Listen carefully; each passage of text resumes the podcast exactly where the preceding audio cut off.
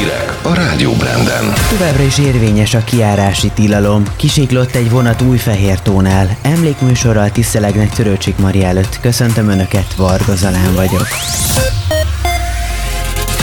Nem szűnik meg a kiárási tilalom a vendéglátóhelyek teraszainak megnyitásával. Erre hívta fel a figyelmet az Operatív Törzs ügyeleti központjának vezető helyettese.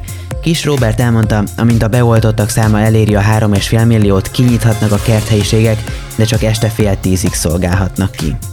Egyre többen foglalnak szállást a nyári vakációra, ezt mutatja a szállás.hu és az Ipsos felmérése.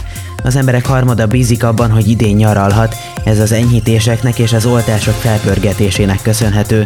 A kutatás szerint népszerűbb idén az apartman, ez teszi ki a foglalások egyharmadát, hotel pedig a nyaralók 25%-a választ.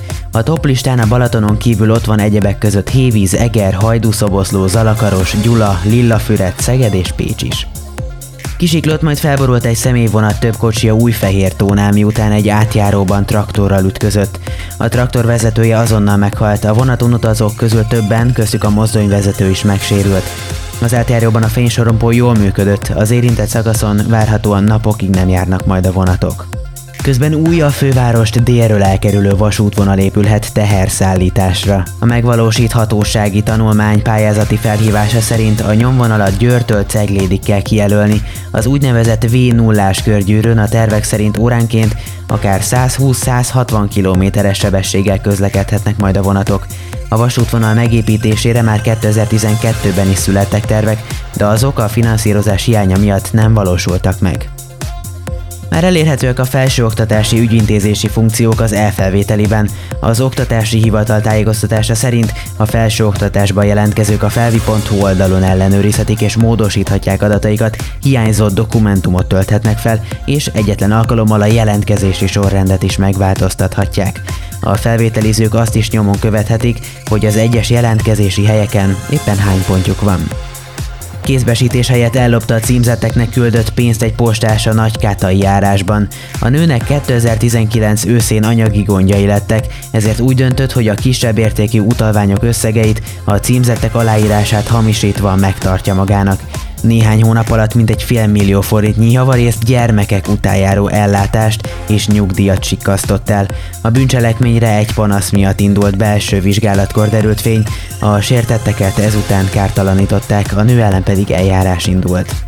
Jótékonysági koncertet rendeznek az István a Király című rockoperából. Ezzel a felajánlással a köztársasági elnök és felesége által a koronavírus miatt árván maradt gyermekek megsegítésére létrehozott alapítványt támogatják.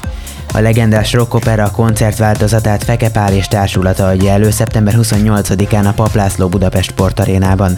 Az István a király szerzői Szörényi Levente és Bródi János, valamint Feke Pál társulata a Szegőzki István alapítványnak adományozza a koncert bevételét.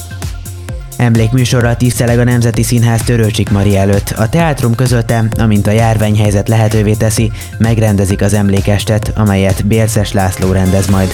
Az intézmény arról is tájékoztatta a művésznő tisztelőit, hogy péntek estig van lehetőségük elhelyezni az emlékezés virágait a színház főbejáratánál. Törőcsik Mari életének 86. évében hosszas betegség után pénteken hajnalban hunyt el. Időjárás. Szerdán keleten több másút kevesebb felhő zavarja a napsütést, zápor zivatar elsősorban keleten és a Duna vonalában alakulhat ki. A szél zivatarban viharossá fokozódik, a fogymentes hajnal után 14 és 20 fok közé melegszik a levegő. Aztán csütörtökön még lehetnek záporok, zivatarok, majd naposra fordul az idő, de az igazi tavasz továbbra sem tér vissza. A szerkesztőt Varga Zalánt hallották.